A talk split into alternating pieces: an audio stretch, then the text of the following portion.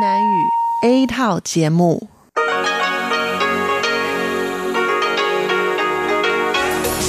Đây là Đài Phát thanh Quốc tế Đài Loan RTI.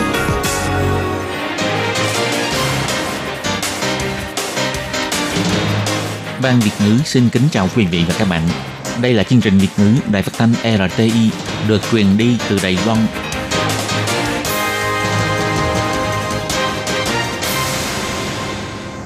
Hello, tôi Kim xin kính chào các bạn. Hoan nghênh các bạn đã đến với chương trình Việt ngữ ngày hôm nay của chúng tôi. Các bạn thân mến, hôm nay là thứ ba, ngày 25 tháng 12 năm 2018, cũng tức ngày 19 tháng 11 âm lịch năm Mậu Tuất. Tôi Kim xin chúc cho tất cả mọi người có một mùa Noel thật là vui vẻ, hạnh phúc và bình an. Chương trình Việt ngữ ngày hôm nay của chúng tôi sẽ bao gồm các nội dung chính như sau. Mở đầu là bản tin thời sự trong ngày, tiếp đến là chương mục tin vắn lao động nước ngoài, rồi đến chương mục tiếng hoa trong mỗi ngày, chương mục ẩm thực và giải trí. Và sau cùng, chương trình của chúng tôi sẽ khép lại với chuyên mục phụ nữ thời nay. Mở đầu chương trình hôm nay Tố Kim xin mời các bạn cùng theo dõi bản tin thời sự trong ngày. Và trước hết, Tố Kim xin mời các bạn cùng đón nghe các mẫu tin tấm lược.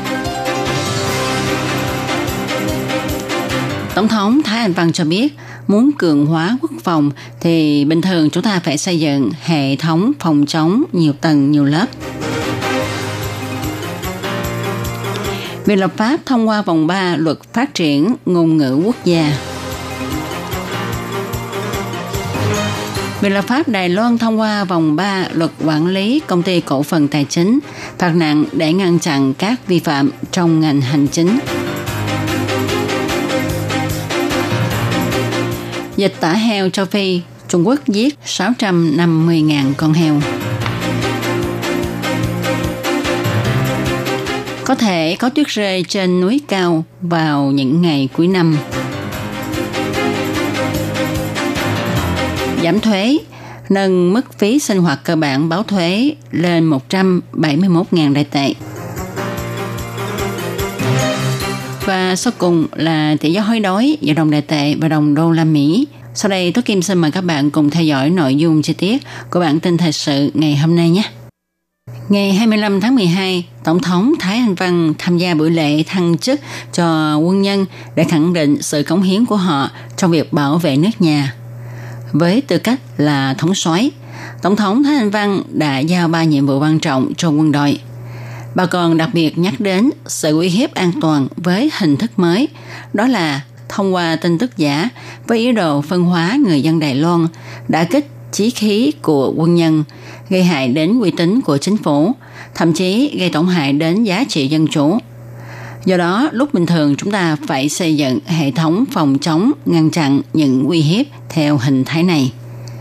Tổng thống Thái Anh Văn nói, 不只是来自传统的军事行动，更透过许多非军事性的手段，包括各面向的渗透、假讯息的传播，意图分化国人、打击军民士气、伤害政府的威信，甚至对我们共 Chúng ta đối mặt với sự uy hiếp an toàn với hình thái mới. Nó không chỉ đến từ hành động quân sự theo cách truyền thống, mà còn thông qua nhiều thủ đoạn phi quân sự, trong đó bao gồm thẩm thấu nhiều phương diện, lan truyền tin tức giả với ý đồ làm phân hóa quốc dân, đã kích ý chí của quân dân, gây mất uy tín của chính phủ, thậm chí gây tổn hại đến giá trị dân chủ. Tổng thống Thái Anh Văn yêu cầu Bộ Quốc phòng làm sao để cho quân nhân hiểu rằng họ gia nhập quân đội không phải là để lãng phí thời gian và cũng không phải là hy sinh sinh hoạt gia đình của họ, mà là họ thực hiện chí nghiệp của mình để cho quân nhân có được quyết tâm bảo vệ quốc gia. Ngày 25 tháng 12, Viện lập pháp Đài Loan đã thông qua vòng 3 luật phát triển ngôn ngữ quốc gia. Bộ luật này ngoài việc thúc đẩy thừa kế, chấn hưng và phát triển ngôn ngữ ra, trong đó có liên quan đến các cơ quan truyền hình, truyền thanh thuộc tập đoàn pháp nhân mà chính phủ trợ cấp kinh phí. Các cơ quan này cần cung cấp phục vụ đa nguyên văn hóa, đồng thời kiến lập phát thanh ngôn ngữ quốc gia cũng tức là khi luật này được ban hành và thực thi, thì chính phủ phải thiết lập kênh truyền hình, truyền thông truyền về tiếng đài. Bộ trưởng Bộ Văn hóa bà Trịnh Lệ Quân cho biết, từ năm 2016, Bộ Văn hóa Đài Loan đã bắt đầu viết dự án chỉnh sửa luật phát triển ngôn ngữ quốc gia. Cảm ơn các đảng đã ủng hộ để cho bộ luật này được thông qua. Bộ trưởng Trịnh Lệ Quân nói, 我想这是台湾历史性的一刻，因为台湾是一个多元语言文化的国家，定定这个法律就是希望啊能够来维系台湾多元语言文化的一个传承及发展，并且保障各族群母语的使用者在教育、传播及公共福利上平等的权利。我们期待让 Tôi nghĩ đây là giây phút mang tính lịch sử của Đài Loan. Vì Đài Loan là quốc gia đa ngôn ngữ, Định ra luật này là hy vọng có thể liên kết văn hóa đa nguyên, đa ngôn ngữ của Đài Loan lại với nhau và truyền lại cho các thế hệ sau. Đồng thời cũng đảm bảo được sự công bằng cho người sử dụng ngôn ngữ mẹ đẻ của các chủng tộc trong lĩnh vực giáo dục, truyền thông và phúc lợi công cộng. Chúng tôi kỳ vọng mọi người đều có thể tự hào với tiếng mẹ đẻ của mình. Ngoài ra, Bộ Giáo dục cũng theo luật khích lệ học sinh tự học tiếng mẹ đẻ của mình trong nhà trường, chứ không ép buộc.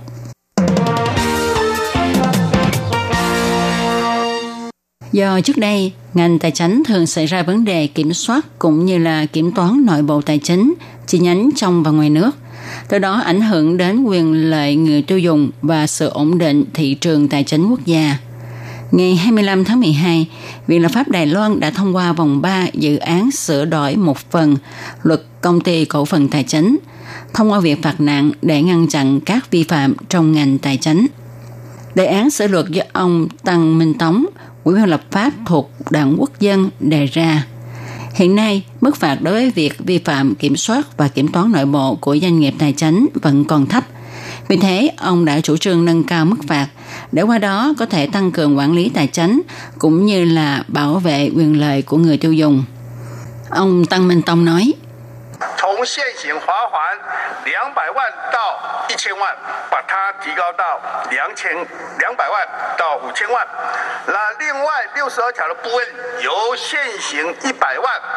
là 百万到一千万，把它提高到两千两百万到五千万。那另外六十二条的部分，由现行一百万到五百万的罚款，把它提高到一百万到两千万，希望能够产生后主的效果。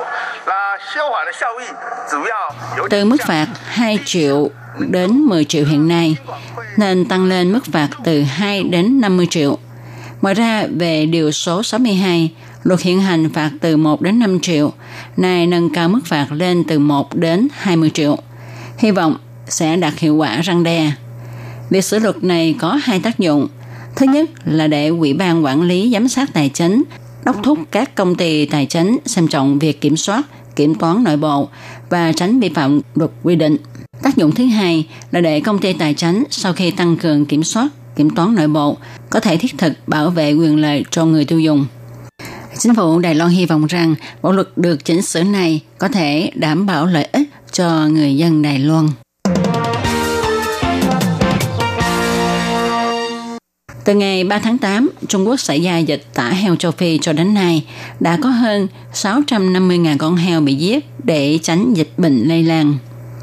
Tin cho biết, thôn Kinh Hạ, thị trấn Cửu Long bị nghi xuất hiện dịch tả heo châu Phi. Thế là có rất nhiều công an đến canh giữ cửa ra vào thôn. Người dân trong thôn cho biết, trại nuôi heo ở đây bị tháo bỏ, chỉ còn lại nền đất đỏ với bột màu trắng rắc trên đó. Heo thì bị trồn phía dưới. Các đoạn phim được quay từ khu dịch tả heo châu Phi cho thấy có con heo bị trích điện chết ngay lập tức, có con thì bị tiêm thuốc cho chết. Sau đó, chúng được mang ra khỏi trại nuôi heo để bên đường, chờ xe đến chợ đi trồn. Hoàn cảnh heo nằm hàng chục ngàn con ngoài trại nuôi heo khiến người ta cảm thấy khiếp đảm. Dịch tả heo châu Phi tại Trung Quốc gây thiệt hại nặng nề cho người chăn nuôi heo. Nhiều người đã tán gia bài sản và đau khổ khi nhìn những con heo bị giết hại để phòng dịch bệnh lây lan. Căn cứ theo thông báo của Bộ Nông nghiệp Trung Quốc, cho đến ngày 17 tháng 12 đã có 631.000 con heo bị giết. Nếu tính luôn cả 6 khu dịch mới xảy ra từ ngày 18 cho đến nay, thì số heo bị giết để phòng dịch bệnh lây lan là 650.000 con.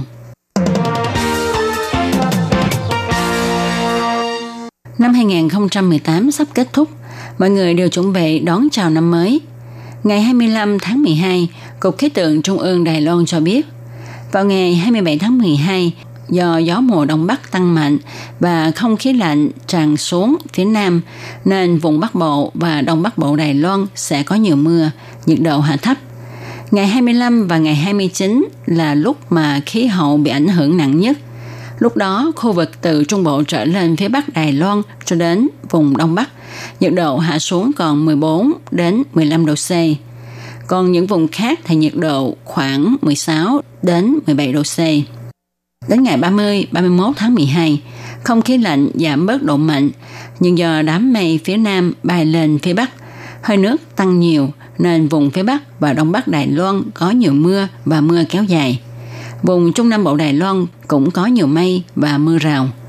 Cục khí tượng Trung ương dự báo, vào ngày 30, 31 tháng 12, vùng núi cao trên 3.000 mét của Đài Loan có thể có tiết rơi.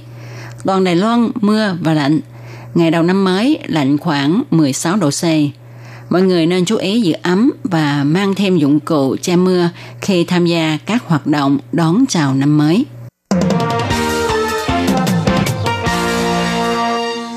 Bộ Tài chính Đài Loan đã thông qua việc nâng cao mức phí sinh hoạt đến 171.000 đại tệ để người dân báo thuế, từ đó được giảm thuế nhiều hơn – Người dân cho rằng dĩ nhiên tôi cảm thấy đây là việc tốt vì tiền lương của tôi không tăng được bao nhiêu. Như người cha này nhà có ba người, con còn học đại học nên ông giơ hai tay tán thành vì chính sách này có thể giảm được gánh nặng cho ông. Nhóm người được hưởng lợi nhiều nhất trong chính sách giảm thuế lần này là người phải nuôi nhiều thành viên trong gia đình. Ví dụ, trong nhà có một người đi làm nuôi bốn miệng ăn, trong đó có con đang học đại học, thì công thức tính phí sinh hoạt cơ bản là trừ tiền tiết kiệm 10.000, tiền giáo dục cho hai trẻ là 50.000. Do đó, phí sinh hoạt tổng cộng có thể giảm được 32.000. Bộ Tài chính dự đoán có gần 1 triệu 496 ngàn hộ được hưởng chính sách giảm thuế này. Ngoài chính sách giảm thuế này ra, Viện Hành Chánh còn thông qua dự án chỉnh sửa luật có tên gọi là Novia – có thể giảm thuế về phí trang phục, phí huấn luyện. Hiện tại, thuế thu nhập về tiền lương đặc biệt có thể trừ 200.000 phí trang phục, phí tham gia các lớp học, nâng cao tay nghề. Người làm các công việc chuyên môn này có thể liệt kê ra các hạng mục giảm thuế để được giảm tổng thuế thu nhập cao nhất là 3%. Dự tính có 100.000 người được hưởng hạng mục giảm thuế này.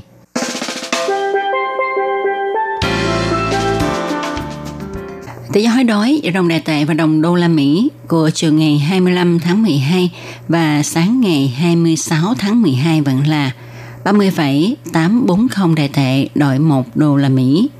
Các bạn thân mến, các bạn vừa đón nghe bản tin thời sự ngày hôm nay do Tố Kim biên soạn và thực hiện. Tố Kim xin chân thành cảm ơn sự chú ý theo dõi của các bạn. Sau đây Tố Kim xin mời các bạn cùng đón nghe phần thông báo. Để đảm bảo quyền và ích lợi cho lao động nước ngoài làm việc tại Đài Loan, Bộ Lao động Đài Loan đã thiết lập một đường dây nóng 1955 bảo vệ và tư vấn miễn phí cho lao động nước ngoài trong 24 tiếng đồng hồ. Đường dây này cung cấp phục vụ quan tâm cho lao động nước ngoài xin tư vấn, khiếu nại, chủ thuê hoặc lao động nước ngoài nếu có nhu cầu tư vấn đều có thể thông qua đường dây nóng 1955 để xin hỗ trợ. Ngoài ra để tuyên truyền về đường dây nóng 1955, Sở Phát triển Nhân lực Lao động thuộc Bộ Lao động có in tờ gấp bằng song ngữ là tiếng Trung và bốn thứ tiếng nước ngoài. Thì bốn thứ tiếng đó bao gồm tiếng Trung và tiếng Anh, tiếng Trung và tiếng Indonesia, tiếng Trung và tiếng Thái, tiếng Trung và tiếng Việt Nam.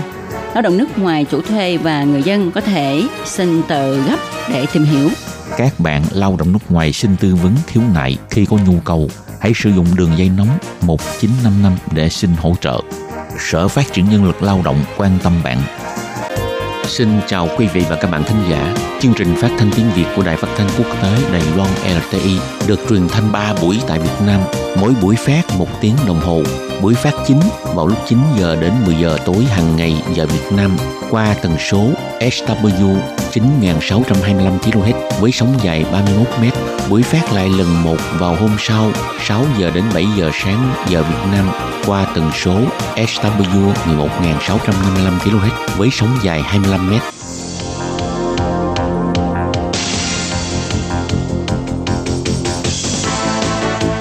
Đây là đài phát thanh quốc tế Đài Loan LTI, truyền thanh từ Đài Loan, Trung Hoa Dân Quốc. Mời các bạn theo dõi mục tin vắn lao động ngoài.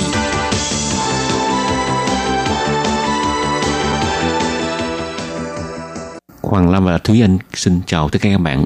Hôm nay Hoàng Lam và Thúy Anh xin chia sẻ với các bạn về một thông tin rất quan trọng nói về việc cấm giết hại ăn thịt chó mèo.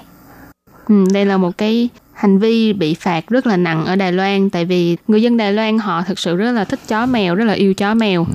Thành ra nhà nước Đài Loan cũng có đặt ra một cái luật là bảo vệ động vật, ừ. tức là không cho giết chó mèo và ăn thịt chó, thịt mèo cũng không được. Ha. Đối với rất nhiều người xem chó, mèo như là người bạn, như người thân trong gia đình. Ở Đài Loan, hành vi giết hại chó, mèo được xem như là hành vi tàn nhẫn và đáng lên án. Do đó, khuyến cáo và nhắc nhở các bạn lao động nước ngoài đang làm việc tại Đài Loan giết hại chó mèo hoặc là ăn trộm chó mèo của người khác sẽ làm trái luật, sẽ vi phạm vào luật bảo vệ động vật. Nặng nhất có thể phạt tới 2 năm tù. Ừ. Cao ha.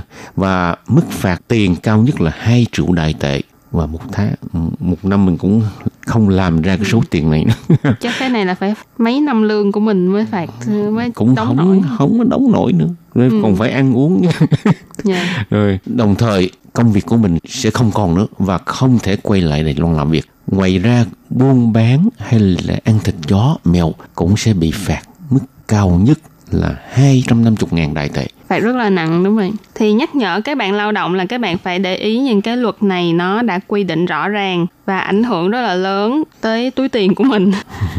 Do đó thì các bạn cũng không nên vi phạm vào những cái điều này. Ngoài ra thì bộ lao động cũng nhắc nhở đến các công ty hoặc là gia đình có thuê người lao động nước ngoài cũng phải đặc biệt chú ý đến cái việc này, là sau khi lao động họ đến đài loan làm việc thì chủ thuê phải thông báo và nói rõ, giải thích rõ cho lao động nước ngoài biết là ở đài loan cấm ăn thịt chó mèo hoặc là giết mổ chó mèo, buôn bán thịt chó mèo. Những cái điều này nó đều vi phạm vào luật bảo vệ động vật của Đài Loan hết. Và cái hình phạt cao nhất, nhắc lại cái hình phạt cao nhất đó là 2 năm tù và cái mức tiền phạt là 2 triệu đài tệ. Ngoài ra là còn sẽ bị mất đi cái tư cách lao động và không thể nào quay lại Đài Loan để mà làm việc được nữa. Mà nếu như chủ thuê không có nhắc nhở tuyên truyền hoặc là giải thích những cái quy định này cho lao động nước ngoài bản thân chủ thuê cũng sẽ bị phạt cao nhất là 300.000 đại tệ. Ồ, chủ thuê cũng bị phạt ha. Ừ.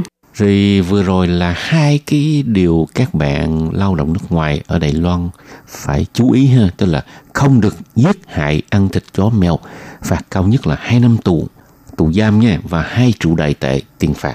Các công ty hoặc gia đình có thuê người lao động nước ngoài cũng cần phải đặc biệt chú ý, đừng có vi phạm, phải ờ, khuyến cáo hay là giải thích cho các bạn mà đang làm việc cho mình á biết được luật bảo vệ động vật của Đài Loan sẽ bị phạt nặng.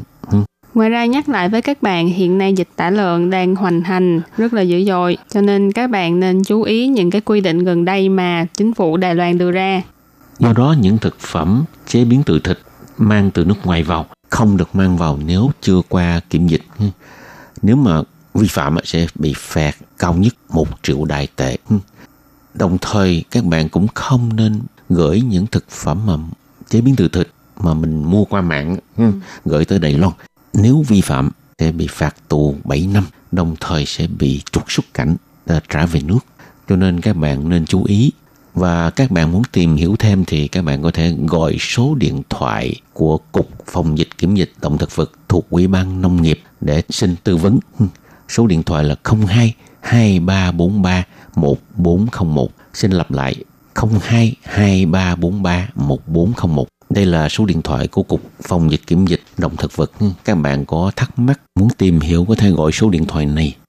Đề nghị các bạn những thực phẩm chế biến từ thịt trong thời gian gần đây không nên mang vào ha. Nếu lỡ các bạn đã mang lên máy bay rồi, khi nhập cảnh thì mình phải khai báo với nhân viên kiểm dịch ở tại sân bay để họ xét nghiệm coi họ có cho mình mang vào hay không. Rồi các bạn thân mến, vừa rồi là chuyên mục tin vắn lao động nước ngoài của hôm nay do Hoàng Lam và Thúy Anh cùng thực hiện. Cảm ơn các bạn đón nghe. Bye bye. Bye bye.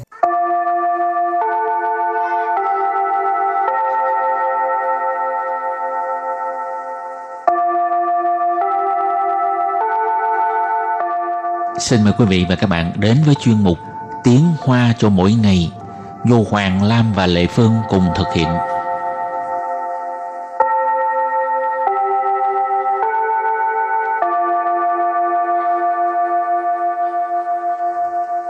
Hoàng Lam và Lệ Phương xin chào các bạn. Lệ Phương mới mua nhà, cười vách tường ai sơn. Ừ, nhà cũ mới sơn lại chứ, mới mua Ờ nhà thì ai mua nhà cũ gì? mà chứ, chứ không phải mua mua nhà mới hả? Lệ Phương mua nhà mới hả? Hay là mua nhà cũ? Mua biệt thự rồi. Biệt thự à? Vậy. Mỗi lần mà cái ờ, bức tường nó dơ á, Ờ, trước Tết á là địa phương sơn lại cho nó mới. vậy hả? Ừ, Giỏi quá vậy. đỡ tốn tiền. Không thôi ờ, kêu thợ tới á, tốn tiền lắm. Ừ, hình như cũng mười mấy ngàn ha. Tùy theo cái cái phòng lớn hay nhỏ ha. Tính ngày mà, một ngày bao nhiêu đó. Mai mốt thất nghiệp đi quét vôi Đi quét sơn. sơn vách tường. Bên anh, anh Hoàng Lam muốn sơn lại tường, không kêu địa phương qua sơn cho. Một ngày hai ngàn. ngày hai ngàn hả? À. không có tiền. Rồi hôm nay mình học hai câu ha. Câu số 1 vách tường phòng khách xem có vẻ dơ bẩn. Làm sao tẩy sạch? Câu số 2 sơn lại cho rồi. Bây giờ mời các bạn lắng nghe cô giáo đọc hai câu mẫu này bằng tiếng hoa 客厅的墙壁看起来很脏，怎么洗？干脆重新油漆一次。 trước tiên chúng ta học câu mẫu số 1客厅的墙壁看起来很脏，怎么洗？客厅 khơ thiên được đó là phòng khách ha 墙壁 Trang bị đó là vách tường, bức tường, vách tường phòng khách à, khơ thiên đợt trang bị. Khan chỉ lại. Khan chỉ lại. Xem có vẻ Hờn trang Hờn trang Dơ bẩn rất dơ. Zầm mơ xỉ Zầm mơ xỉ dầm mơ xì à, làm sao mà tẩy sạch bây giờ ghép lại các từ này thành câu hoàn chỉnh mời cô giáo đọc lại câu này bằng tiếng hoa 客厅的墙壁看起来很脏，怎么洗？客厅的墙壁看起来很脏，怎么洗？ Câu này có nghĩa là vách tường phòng khách xem có vẻ dơ quá, làm sao tẩy sạch đây? Và câu thứ hai, sơn lại cho rồi. Can suy trọng xin yếu chi chi 次. Sau đây là giải thích các từ vựng trong câu 2. Can suy Can suy có nghĩa là dứt khoát Chống Trọng xin Trọng xin là làm lại. Sơn lại. 油漆 vũ khí là là sơn dầu 一次。 ít sư là một lần bây giờ ghép lại các từ này thành câu hoàn chỉnh mời cô giáo đọc lại câu này bằng tiếng hoa 干脆重新油漆一次。干脆重新油漆一次。 Câu này có nghĩa là thì sân lại cho rồi. Và bây giờ chúng ta bước sang phần từ vựng mở rộng.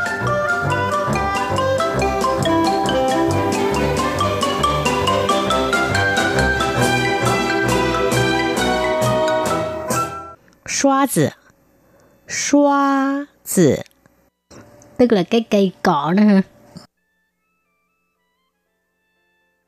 Xóa dầu chi Xóa 油漆， Quét sơn dầu.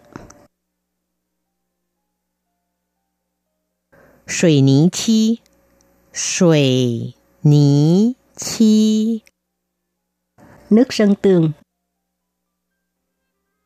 快干，快干， khô nhanh, nhanh khô,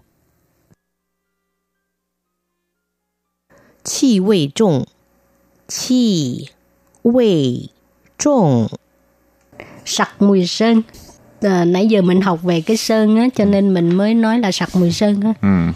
Hảo, bây giờ chúng ta đặt câu cho các từ vựng mở rộng. Từ thứ nhất, xóa dự, cây cọ.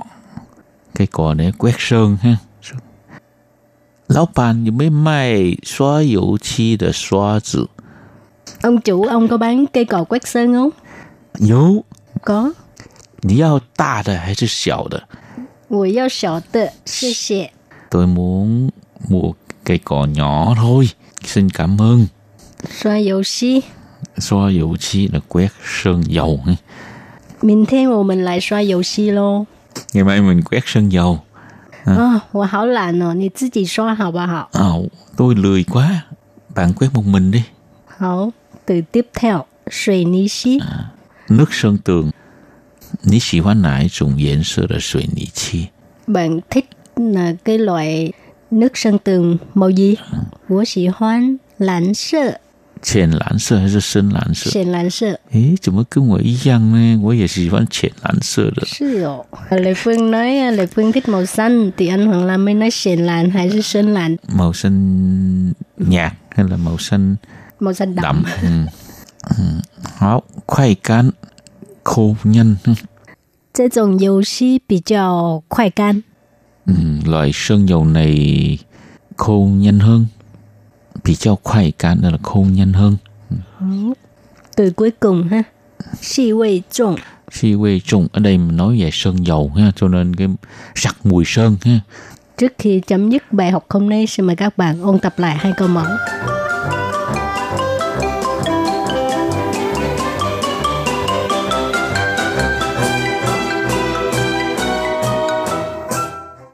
客厅的墙壁看起来很脏，怎么洗？干脆重新油漆一次。 Trước tiên chúng ta học câu mẫu số 1. 客厅的墙壁看起来很脏，怎么洗？客厅 Khơ thiên được, đó là phòng khách ha. 墙壁 Trang bị đó là vách tường, bức tường, vách tường phòng khách ờ, khơ thiên đợi trang bị. Khan chỉ lại. Khan chỉ lại. Xem có vẻ. Hẳn trang Hẳn trang Dơ bẩn rất dơ. Zầm mơ xỉ Zầm mơ xỉ dầm mơ xị, à, làm sao mà tẩy sạch. Bây giờ ghép lại các từ này thành câu hoàn chỉnh. Mời cô giáo đọc lại câu này bằng tiếng Hoa. 客厅的墙壁看起来很脏，怎么洗？客厅的墙壁看起来很脏，怎么洗？ Câu này có nghĩa là vách tường phòng khách xem có vẻ dơ quá, làm sao tẩy sạch đây? Và câu thứ hai, sơn lại cho rồi. Can suy trọng xin yếu chi 次. Sau đây là giải thích các từ vựng trong câu 2. Can suy Can suy có nghĩa là dứt khoát ha. Trọng xin Trọng xin là làm lại ha. Sơn lại. 油漆 Vũ khí là là sơn dầu. 一次。 Ít sư là một lần. Bây giờ ghép lại các từ này thành câu hoàn chỉnh. Mời cô giáo đọc lại câu này bằng tiếng Hoa. 干脆重新油漆一次。干脆重新油漆一次。 Câu này có nghĩa là thì sơn lại cho rồi. Chuyên mục tiếng Hoa cho mỗi ngày của hôm nay đến đây xin tạm chấm dứt. Cảm ơn các bạn đón nghe. Hẹn gặp lại các bạn vào bài học tới. Bye bye. Bye bye.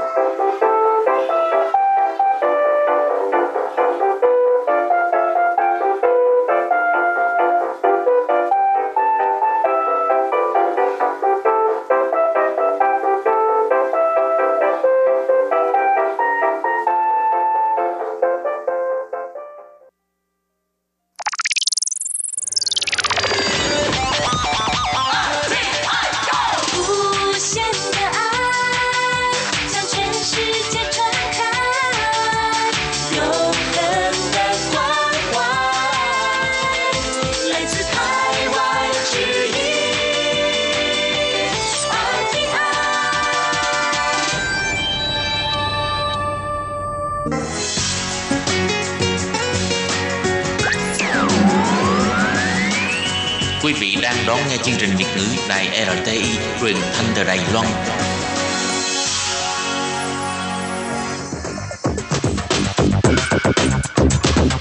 Chào mừng các bạn đến với chuyên mục ẩm thực và giải trí do Cẩm Hà thực hiện.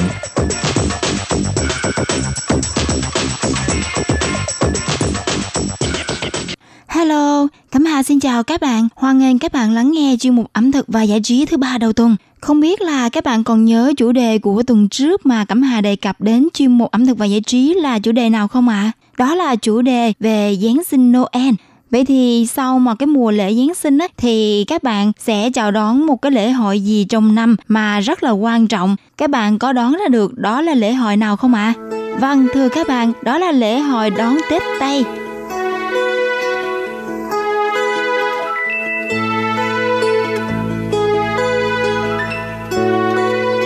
và Cẩm Hà cũng không rõ là tình hình của các bạn à, đang sinh sống học tập tại Đài Loan á, thì các bạn có kế hoạch đón Tết Tây như thế nào không?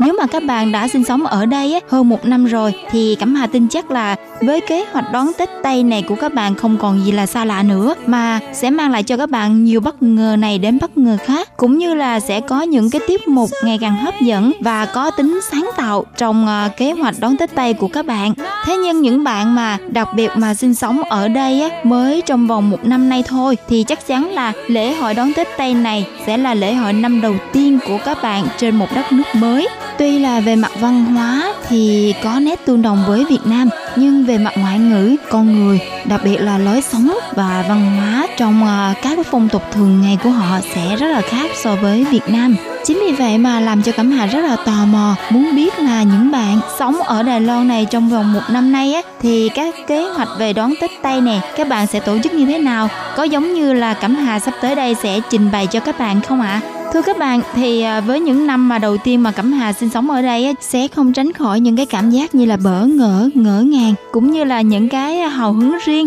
bởi vì à, sinh sống ở một đất nước khác là một văn hóa cũng tương đối à, có một cái sự tương đồng nhẹ so với Việt Nam mình nhưng mà về mặt ngoại ngữ thì hoàn toàn khác đúng không ạ? À? Chắc chắn là có sự bỡ ngỡ nhưng kèm theo đó cũng sẽ có phần hào hứng vì sẽ có những cái hành trình trải nghiệm mới với những con người mới, văn hóa mới và ngoại ngữ mới. Điều đó đã làm cho Cẩm Hà cảm thấy khá là thú vị khi mà mình được uh, du học ở đất nước xinh đẹp này.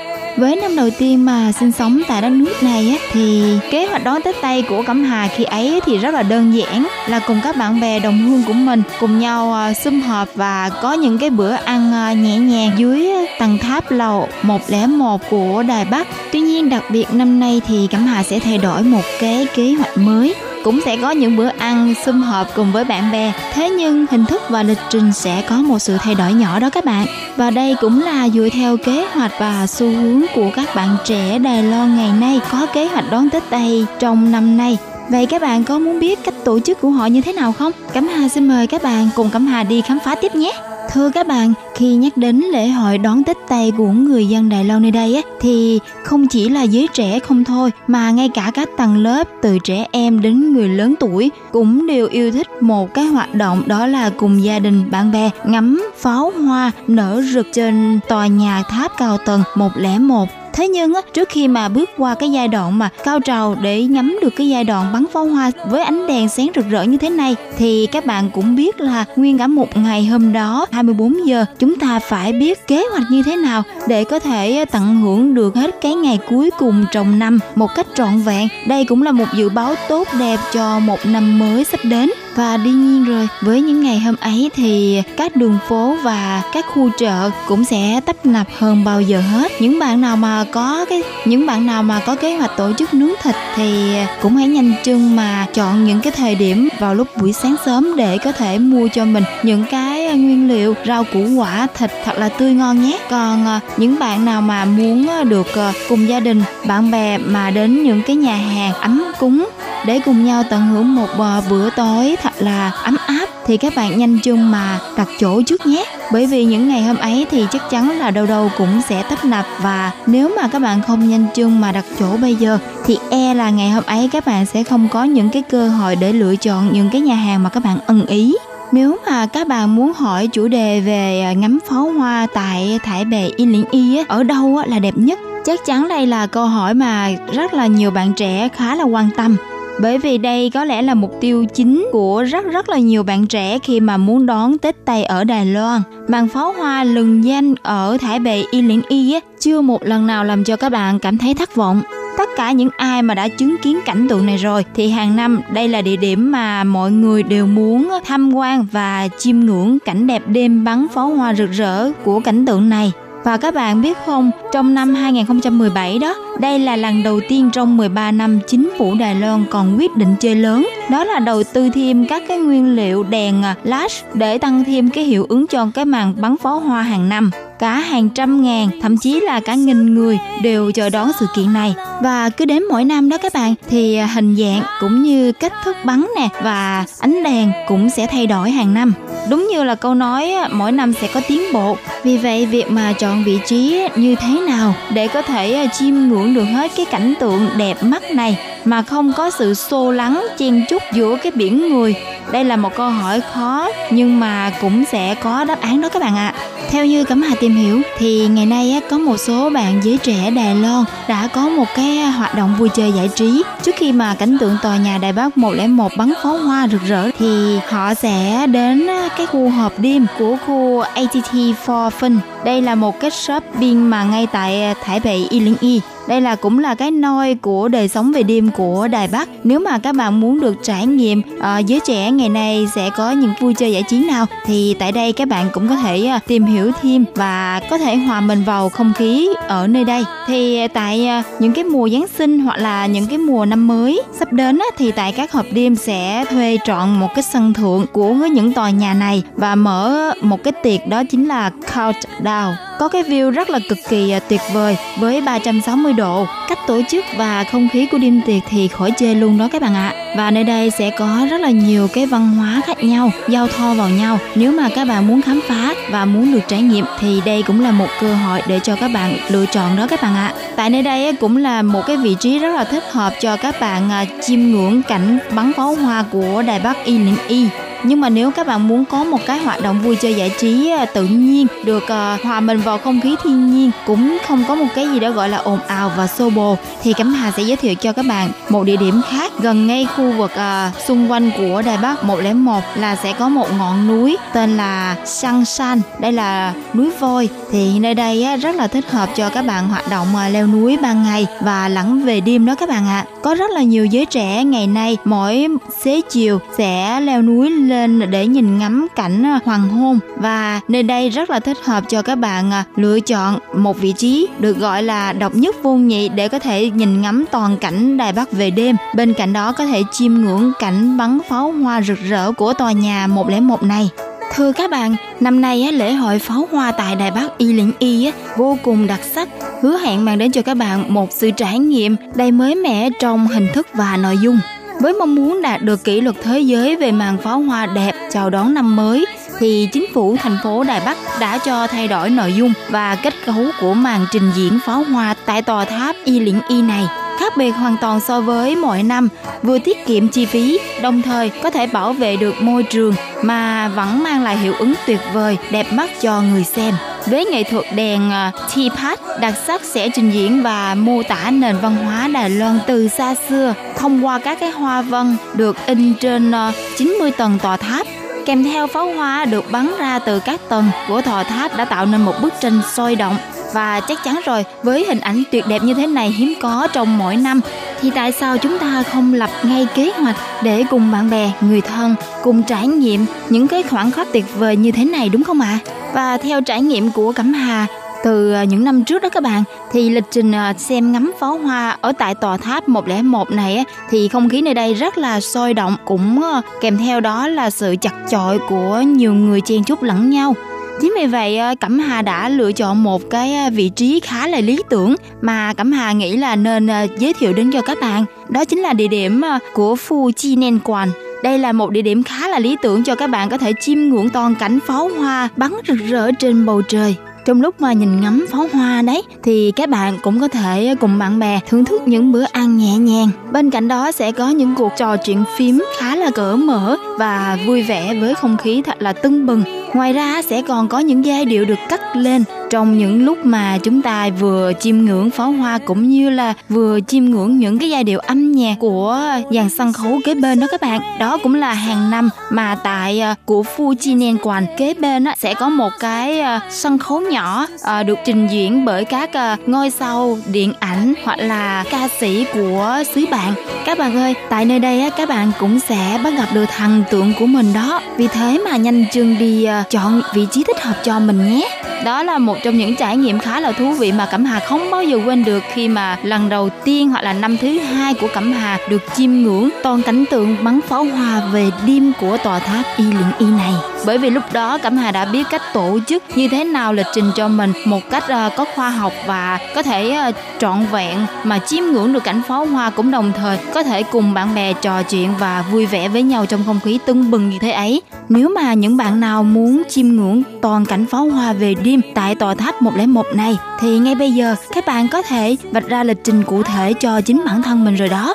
Đừng bao giờ đợi đến lúc ấy rồi quyết định đó là một lựa chọn rất là sai lầm và có thể là cái vị trí các bạn lựa chọn sẽ không thể nào có thể chiêm ngưỡng được toàn vẹn cảnh về đêm của tòa tháp 101 khi mà pháo hoa nở rực đó các bạn ạ. À. Với chủ đề ngắm pháo hoa của năm nay thì Cẩm Hà cũng sẽ giới thiệu cho các bạn những vị trí khác hiện đang nằm trong lịch trình bắn pháo hoa Tết của Đài Loan. Nơi đây, nếu mà những cái bạn nào mà không ờ, sống ở gần Đài Bắc hoặc là Tân Đài Bắc á, thì các bạn cũng đừng ờ, có buồn nha. Bởi vì ờ, tại các cái khu vực mà các bạn ở biết đâu sẽ có thể chiêm ngưỡng được toàn cảnh bắn pháo hoa như thế này. Tuy là vị trí khác nhau nhưng mà khung cảnh và cái không khí sôi nhịp của cảnh bắn pháo hoa về đêm vẫn mang lại cho các bạn một cảm giác tương tự như nhau. Ví dụ như là ở khu vực ờ, Hồ Nhật Nguyệt đó các bạn trong vòng 5 năm lại đây á chính phủ á, năm nay đã cùng với ban quản lý của quần thể du lịch Hồ Nhật Nguyệt này đã cho tổ chức bắn pháo hoa tại điểm thuộc khu vực bến ờ, Xoài Sơ. Và ước tính thời gian là trong vòng 8 phút. Tại cái quan cảnh của Hồ Nhật Nguyệt kết hợp với cùng cái màn pháo hoa dài 8 phút này chắc chắn sẽ mang lại cho các bạn một kỷ niệm đáng nhớ.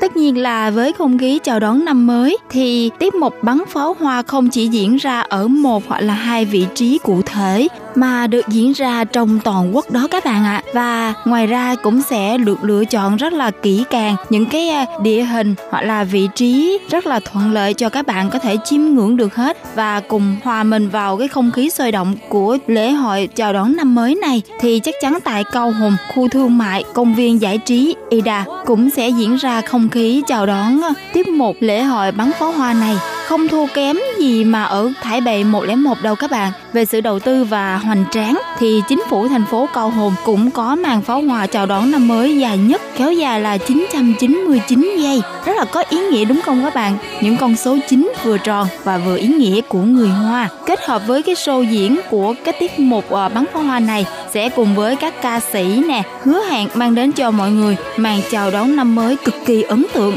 tại địa điểm khu trung tâm thương mại Ida này. Vì vậy, những bạn mà đang sinh sống ở Cao Hùng hoặc là những du khách mà đặc trưng đến Cao Hùng chào đón mừng năm mới cùng với người dân nơi đây của xứ bạn, đừng quên bỏ lỡ giây phút countdown ý nghĩa tại Cao Hùng này nhé. Thưa các bạn, với 15 phút để có thể giới thiệu toàn vẹn những địa điểm mà nằm trong kế hoạch tổ chức của chính phủ bắn pháo hoa nhân dịp đón mừng chào năm mới này thì chắc chắn sẽ không thể nào mà giới thiệu hết đến cho các bạn được. Thế nhưng nếu mà các bạn đã có ý định trong đầu để có thể chiêm ngưỡng cảnh pháo hoa bắn rực rỡ chào đón mừng năm mới năm nay á thì với một trong ba vị trí địa điểm mà Cẩm Hà vừa giới thiệu trong bài phát hôm nay sẽ rất là thú vị và cũng rất là ấn tượng cho các bạn đó. Nào cùng nhanh chân mà vạch ra lịch trình cụ thể để cùng các bạn bè, người thân có thể chia sẻ cảm xúc tuyệt vời này một cái khoảnh khắc rất là có ý nghĩa trong năm để khép lại một năm đã qua và cũng đồng thời để chào đón một năm tiếp đến đầy mới mẻ và hạnh phúc các bạn nhé.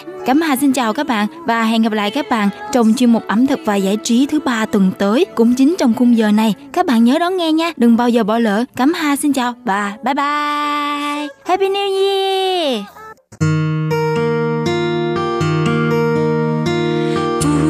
限的爱向全世界传开，永恒的关 来自台湾之音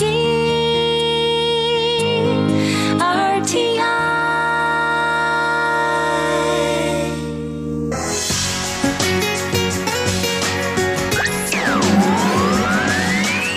quý vị đang đón nghe chương trình Việt ngữ Đài RTI truyền thanh từ Đài Loan.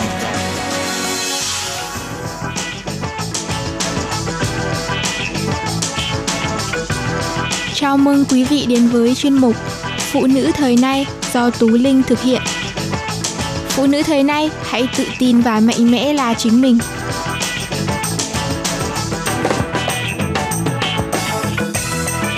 Hello, Tú Linh xin chào tất cả các bạn.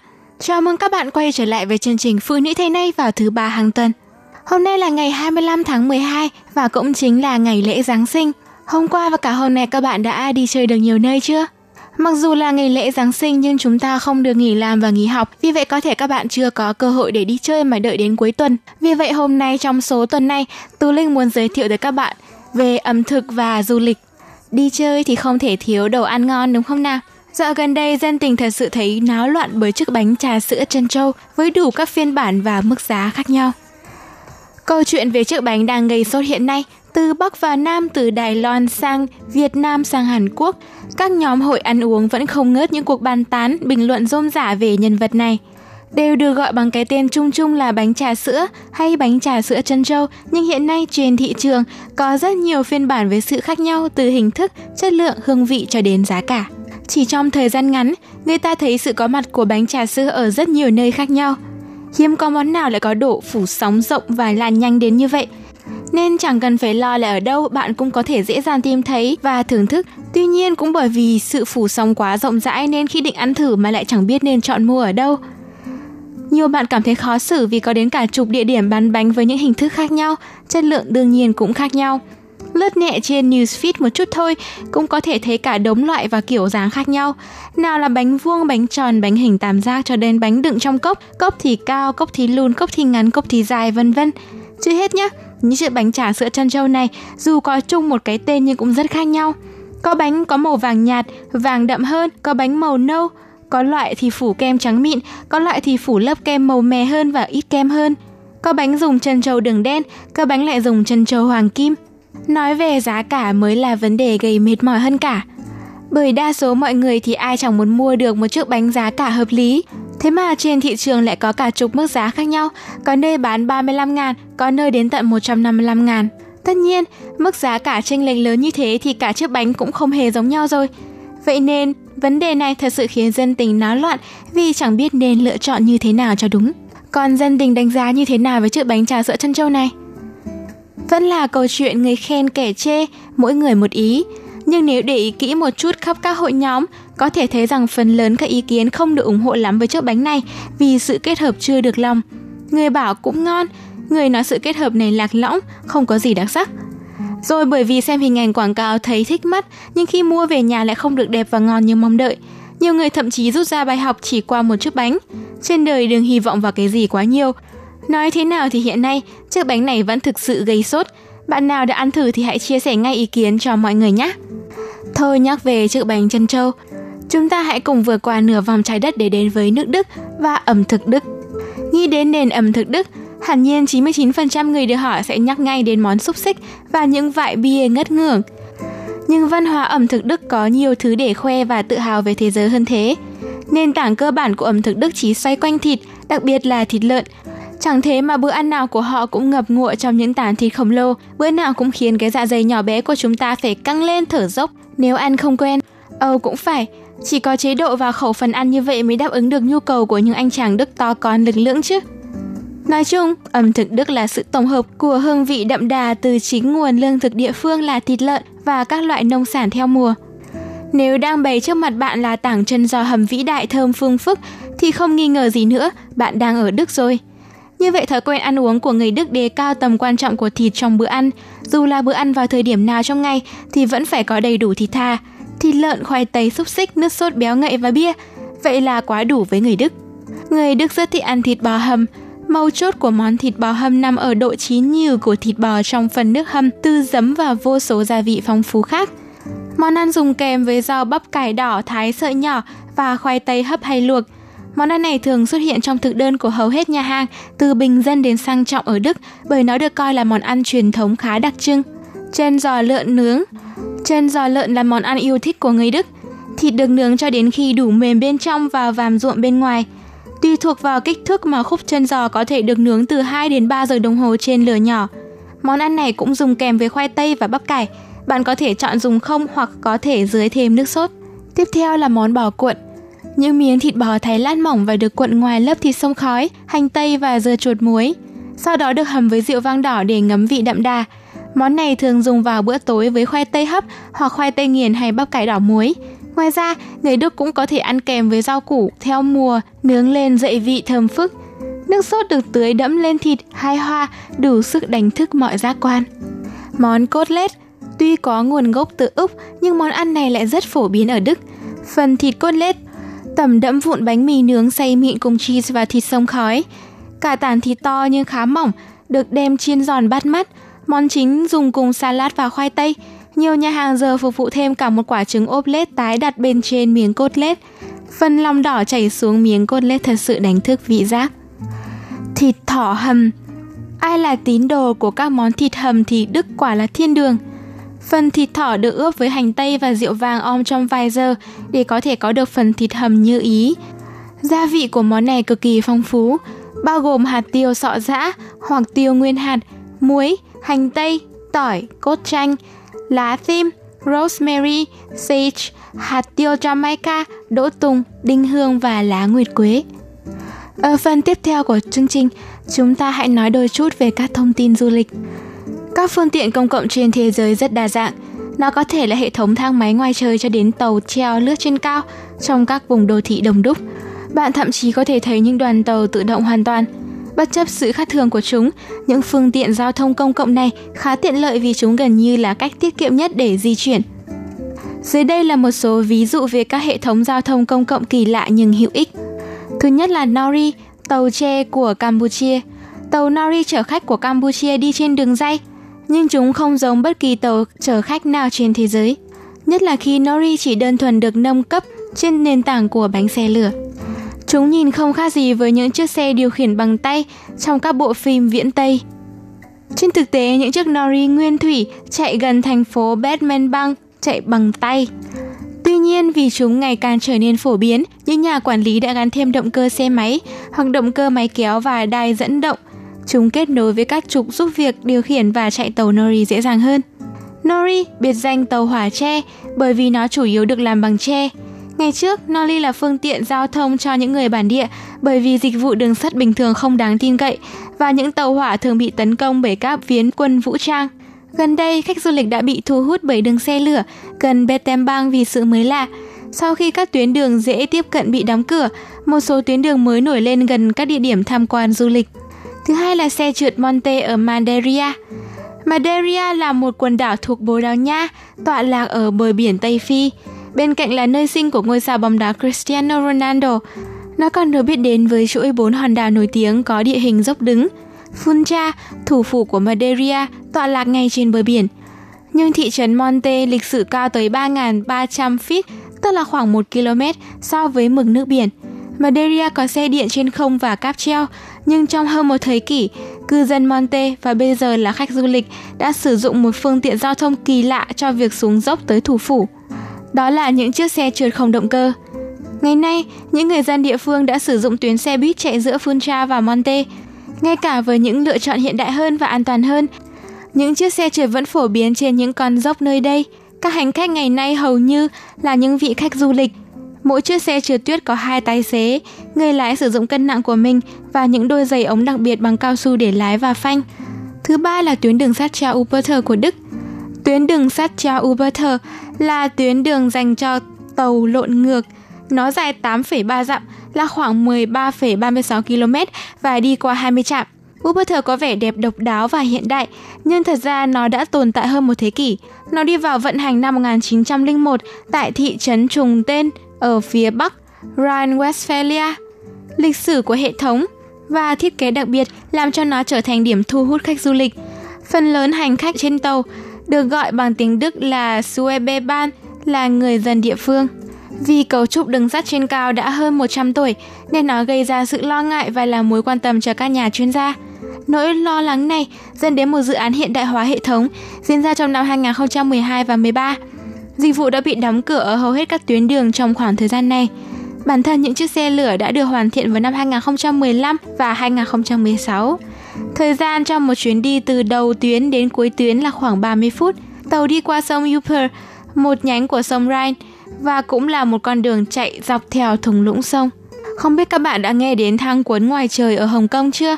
Hồng Kông đã chứng minh rằng thang cuốn không chỉ dành cho các trung tâm mua sắm.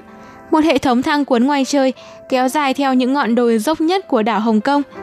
Hệ thống chạy lên cao tới 150 m và hệ thống dài tới gần 800 m. Đó là hệ thống thang cuốn ngoài trời dài nhất thế giới. Thang cuốn này liệu có đủ điều kiện như một hình thức giao thông công cộng không? Người dân địa phương sử dụng thang cuốn để đi lại giữa các khu dân cư và khu kinh doanh hoặc đi vào trung tâm. Hệ thống bao gồm 18 thang cuốn và 3 lối đi bộ chạy xuống đến 10 giờ sáng và sau đó đi lên vào những khoảng thời gian còn lại trong ngày. CNN đã gọi nó là một trong 7 hành trình thú vị nhất thế giới vài năm trước đây. Thậm chí, còn có các quán bar và các cửa hiệu tại điểm dừng giữa các phần thang quấn. Số người sử dụng thang quấn này lên đến 80.000 người mỗi ngày. Thứ năm là cáp treo metro. Xe điện trên không hoặc cáp treo thường phổ biến ở khu vực nghỉ mát trên núi hoặc tại dốc trượt tuyết hay thậm chí là tại các công viên giải trí. Chúng hiếm khi được sử dụng làm phương tiện công cộng, ngoại trừ ở Trung và Nam Mỹ. Một trong những ví dụ điển hình nhất về cáp treo ở đây là ở Medellin, Colombia. Đó là hệ thống cáp treo đầu tiên được xây dựng đặc biệt cho di chuyển và vận hành theo lịch trình cố định. Hệ thống đã rất phổ biến với người dân ở các khu vực đồi núi đông dân cư. Những người có thể chờ đợi khoảng 30 phút hoặc hơn trong một chuyến đi trong giờ cao điểm. Metro Cable đã giúp kết nối các barriers ở Tây Ban Nha và các quốc gia nổi tiếng Tây Ban Nha khác, ở đây là Colombia. Barrios tức là một khu vực bị chia cắt và cô lập với trung tâm thành phố. Những vùng lân cận này từng cực kỳ nguy hiểm vì buôn bán ma túy, nhưng tình hình đã được cải thiện trong những thập kỷ gần đây. Kể từ khi hệ thống xe buýt thành phố không thể tiếp cận đến những con đường hẹp trên cao vãnh thung lũng, cáp treo là lựa chọn phương tiện công cộng duy nhất cho những người dân khu vực này. Tiếp theo là tuyến xe buýt Oban. Làm thế nào để mô tả tốt nhất hệ thống xe buýt ở Adelaide?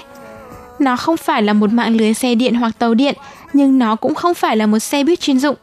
Oban là một đường dây tàu hỏa hoặc có thể gọi là đường xe buýt được phân cách với độ dài hơn 11 km và 3 nút giao. Chỉ các xe buýt được thiết kế chuyên dụng mới có thể sử dụng hệ thống này. Những chiếc xe này có bánh xe dẫn hướng riêng ở phía trước bánh xe thông thường. Khi chúng rời khỏi đường dây, các xe buýt này có thể hoạt động như xe buýt bình thường trên các đường tiêu chuẩn.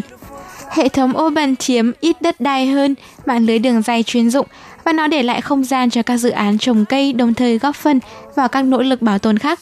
Urban cũng đem lại nhiều lợi ích kinh tế.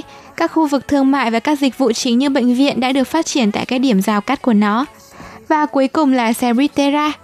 Xe buýt tuyết là những chiếc xe chuyên chở hành khách trên băng và tuyết ở những nơi không có đường trải nhựa. Chúng chủ yếu được sử dụng ở Canada.